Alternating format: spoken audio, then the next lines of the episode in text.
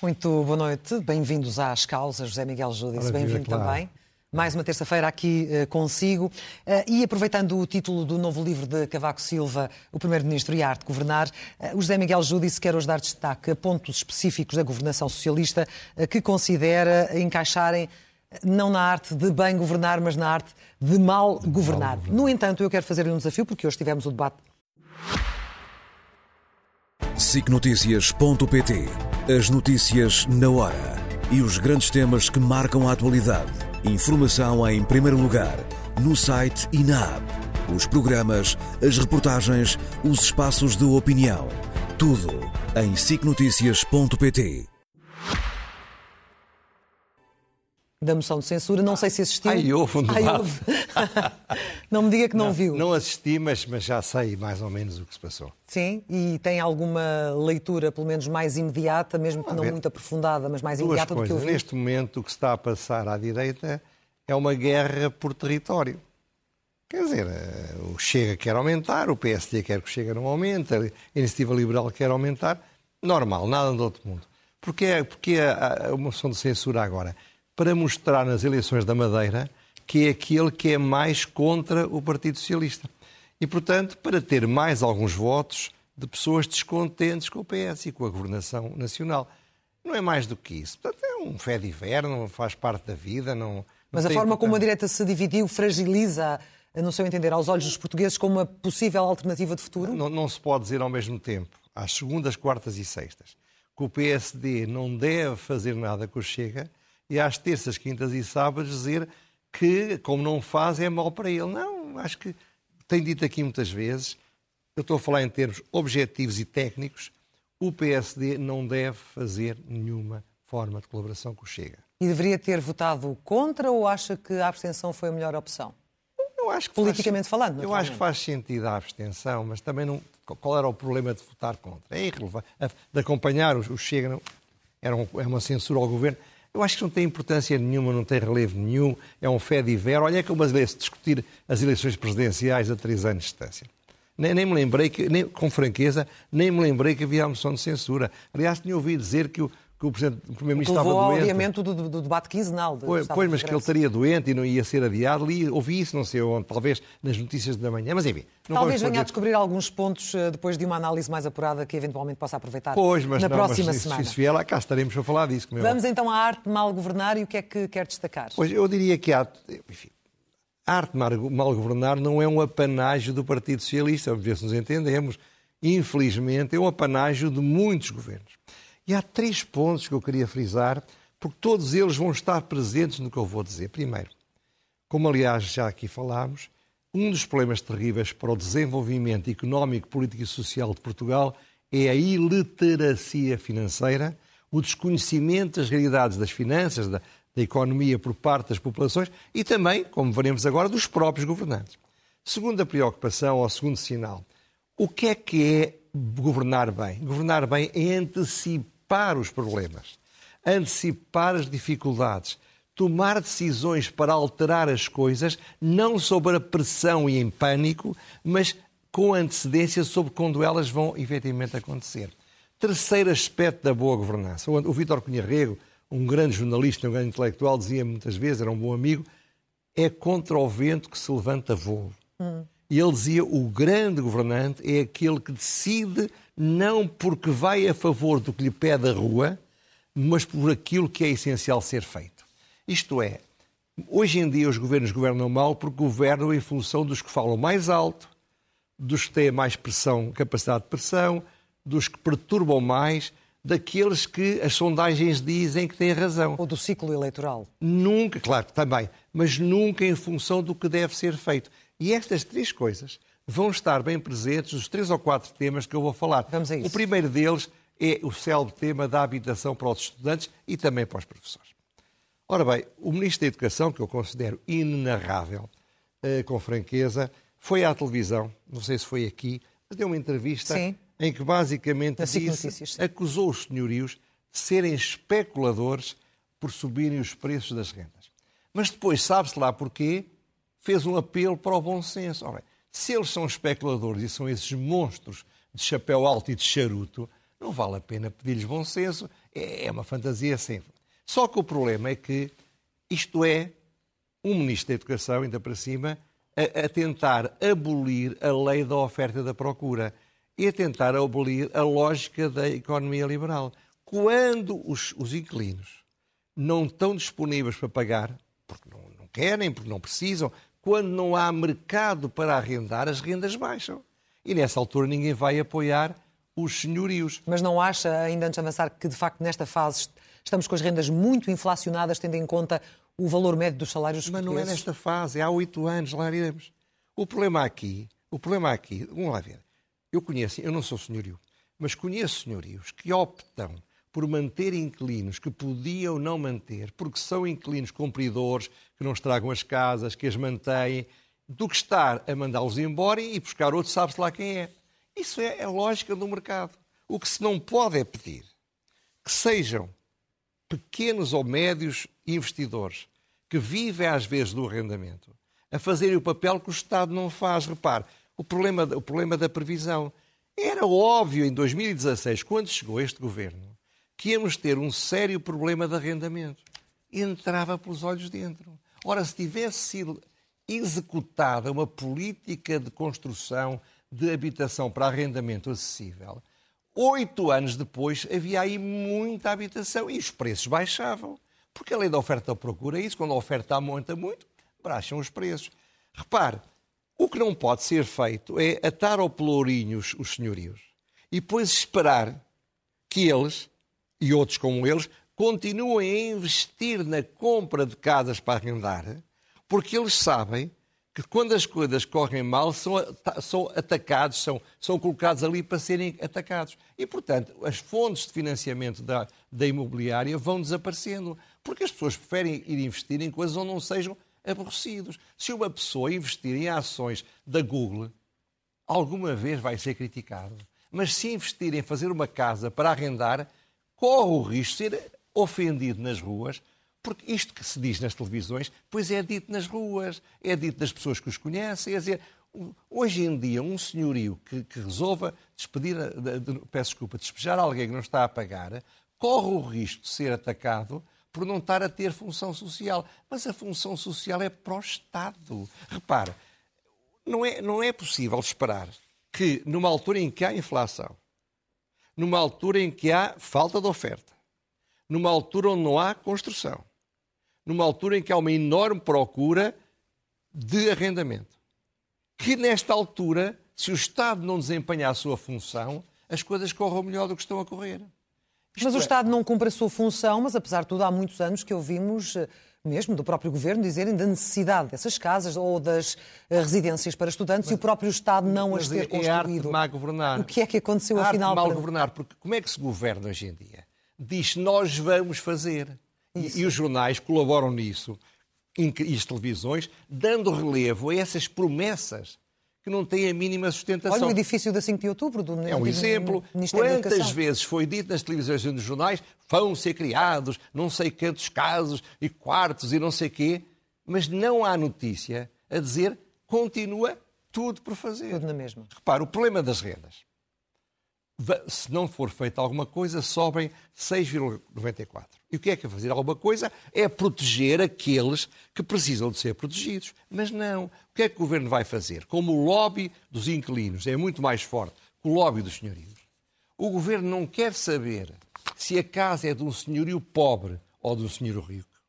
Não quer saber se o inquilino é pobre ou se o inquilino é rico. O que o Estado vai dizer é eu vou, vou congelar, vou controlar, vou tabelar as rendas para proteger uma categoria que só tem em comum ser inquilino. Quer dizer, há pessoas, quando no tempo do salazarismo as rendas eram fixadas, eu conhecia pessoas que viviam em casas 7, 8, 9 andares, 9 divisões, a pagarem 50, 500 escudos, 50 escudos. Sim. Ora bem, eram pessoas que viviam muito melhor do que os senhorios. O que é que acontece? E além disso, porquê é que se deve proteger o inquilino que tendo, pagando menos renda, pode ter recursos para fazer outras coisas e não se deve proteger aquele que tem o mesmo rendimento que ele, mas vive em casa dos pais.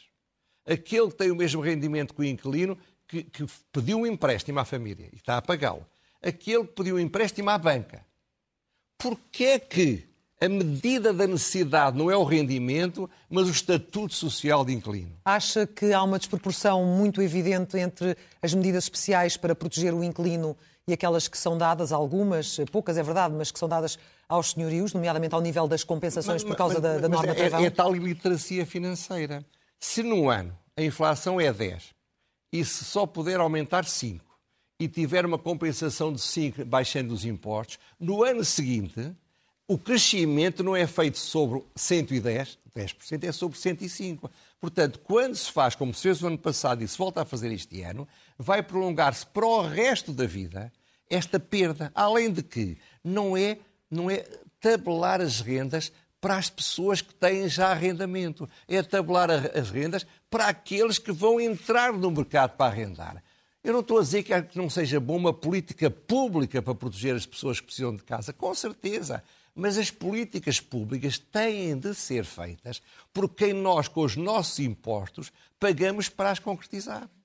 Repare, mas vamos imaginar que se deve cair em cima dos senhorios, mas depois o que é que acontece? A economia pura diminui o investimento.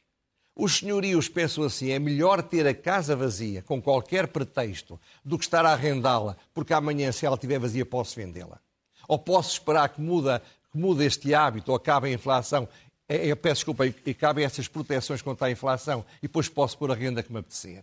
E, por outro lado, diminui o investimento também, diminui a capacidade da construção e, nessa medida, evidentemente, o efeito vai ser gravoso. E o pior, ouça, eu vi uma reportagem da Joana Petis, do Novo, onde conta esta história extraordinária. Foi criado um Fundo Nacional de Reabilitação de Edificado em 2016, dotado uhum. com 1.400 milhões de euros.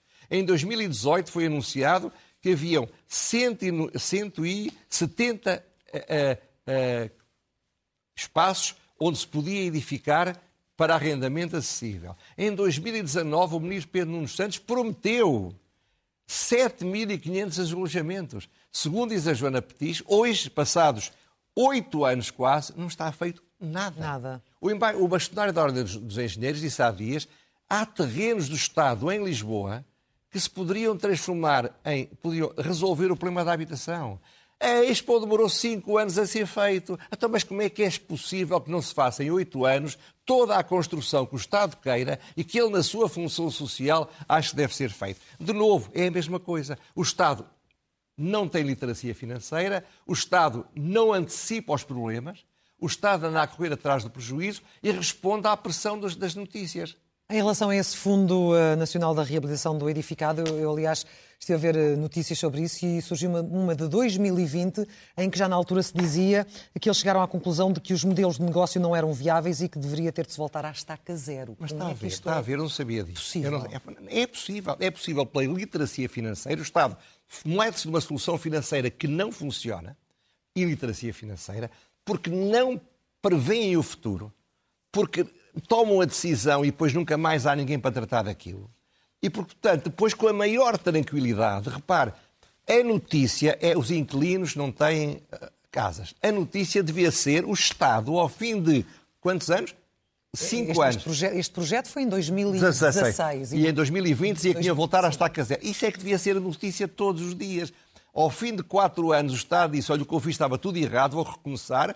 Mas ao fim de outros três anos não aconteceu nada. Nada. Portanto, nós devemos orientar a nossa capacidade crítica, não contra o senhor que tem uma casa ali e outra acolá. Sabe que eu li no Expresso aqui há tempos, quando foi do Covid, deixou de haver, de haver despejo dos inquilinos. Milhares de inquilinos deixaram imediatamente de pagar as rendas. E havia pessoas que vivem em lares, cujo único rendimento era aquela renda que estão sem receber um euro, e o Estado preocupa-se com isso. Não se preocupa, porque essas pessoas não têm peso social, não têm pressão social, não fazem manifestações, estão afinal acamadas em lares de terceira idade. Hum.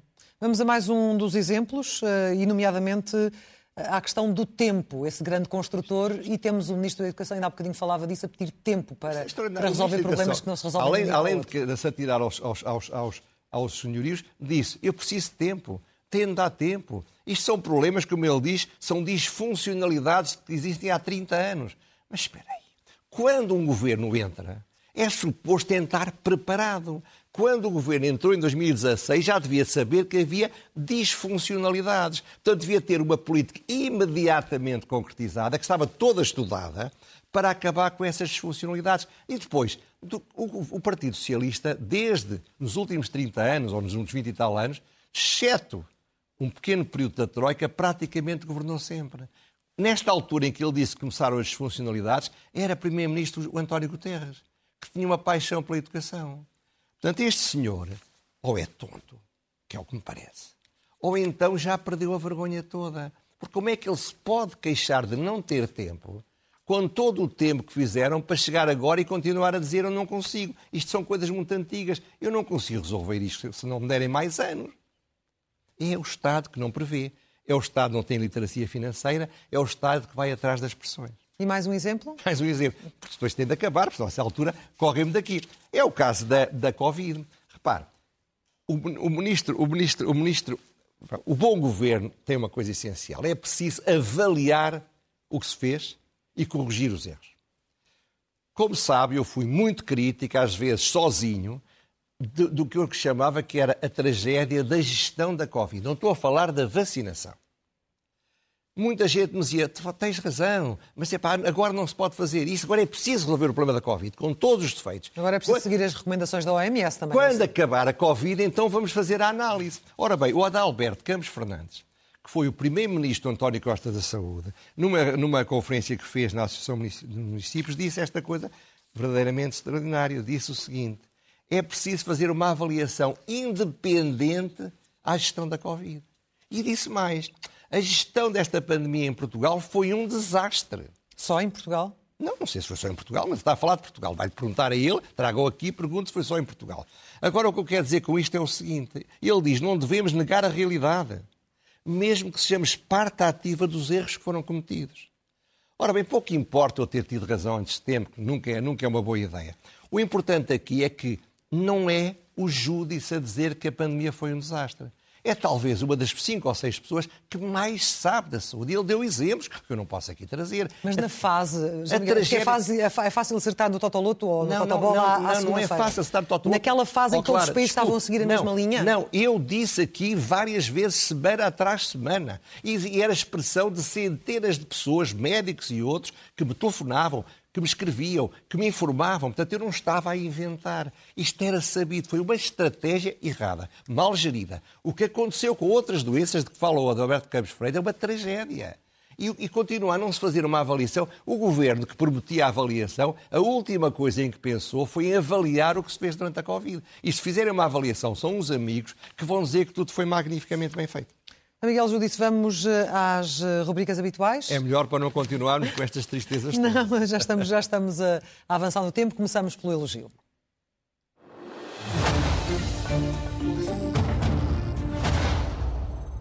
A Patrícia Reis, que é uma boa jornalista, uma competente jornalista do público, fez na passada semana, creio que no domingo ou no sábado, um, um, um, um artigo, uma reportagem, enfim, muito interessante e, tal como as tuas coisas neste país, muito corajoso. O artigo chama-se Abate de sobreiros em ensinos é chocante? Ele diz, nem por isso. Nem por isso, sim. Ora bem, e aquilo é uma vergonha, não para ela e não para o Francisco Ferreira, um, um, um ambientalista a sério, não de chique da moda.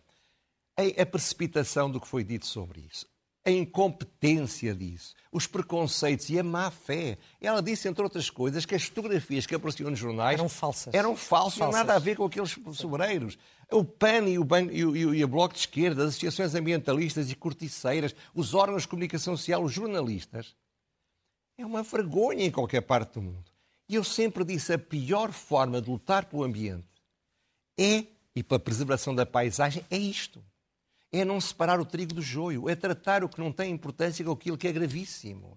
Ora bem, Patrícia Reis e Francisco Mas também assume que eh, esse abate dói, dói. Ela também assume que dói. Mas, Árvores saudáveis, a maioria mas, dói. Mas, quer dizer, mas, mas, se têm dores, vão ao médico ou tomam, que é, qual é o remédio? É o Benuron, não é? Tomem Benuron, santo Deus. Não estejam a criar atmosferas que são completamente inadequadas e que é muito o estado deste país também elogio para ambos. É um artigo bastante equilibrado com eh, a exposição de, de ambos os lados de uma forma muito perceptível. muito no Francisco Ferreira, e que é um ambientalista sério. Muito bem. Vamos para a próxima rubrica, ler é o melhor remédio.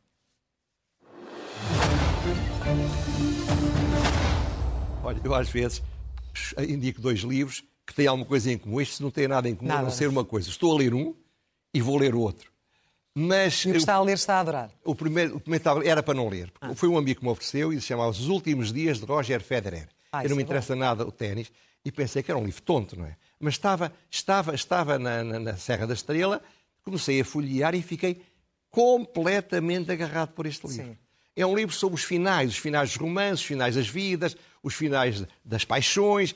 Os finais é uma ideia de um senhor chamado Jeff Dyer, Dyer e é um livro que, como eu digo, é encantatório. Uhum. É da, Tal como o Federer. É, é, talvez. Tal como o Federer, é, é, enquanto, enquanto tenista. Esse senhor. Enquanto o Quetzal, encantador. Da Quetzal. E o outro chama-se Mar Negro, de Péricles Aputim, de Neil, Neil Asherson, da Relógio d'Água. Repara, o Mar Negro é um dos centros do mundo. Foi, ao longo de milhares de anos, por ali passaram as grandes tragédias, as grandes guerras, os grandes conflitos entre impérios. Leiam, leiam, eu estou, vou lê-los, já estive a folhear, mas são, como digo, não têm nada em comum a não ser me parecerem que são dois bons livros. Dois bons livros. Segue-se a pergunta sem resposta.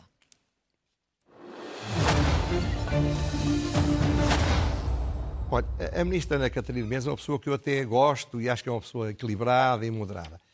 Todos nós temos um mau momento. Entrou numa demagogia completamente rasteira, parece outras pessoas, não digo quem, e, e, e acusou o Cavaco Silva por causa de ter escrito um livro, porque, coitado, livro, fazer um livro não deve ser possível, ter convivido como se nada fosse com o trabalho infantil. Em primeiro lugar, foi muito insensata. Porque se o Cavaco conviveu assim, é porque o problema existia. Mas antes do Cavaco teve o Mário Soares. Então o Mário Soares também conviveu com o trabalho infantil. Não pode dizer, não, o Mário Soares não conviveu. O Cavaco é que conviveu. Mas, além de mais, não ser insensata, não fez o trabalho de casa. Porque logo após a, a maioria absoluta, a Assembleia da República aprovou uma lei autorizando o Governo a legislar sobre o trabalho de menores e incentivos à frequência de escolaridade obrigatória. No tempo de Cavaco Silva. E depois ele fez um decreto-lei. Hum. Portanto, vamos lá ver, já não chega a atacar o Passo Coelho, tem de ir atacar o pobre do Cavaco Silva. Pá. E, e porquê é que não fazem o trabalho de casa antes de começarem a dizer disparados? Finalmente, vamos à loucura mansa.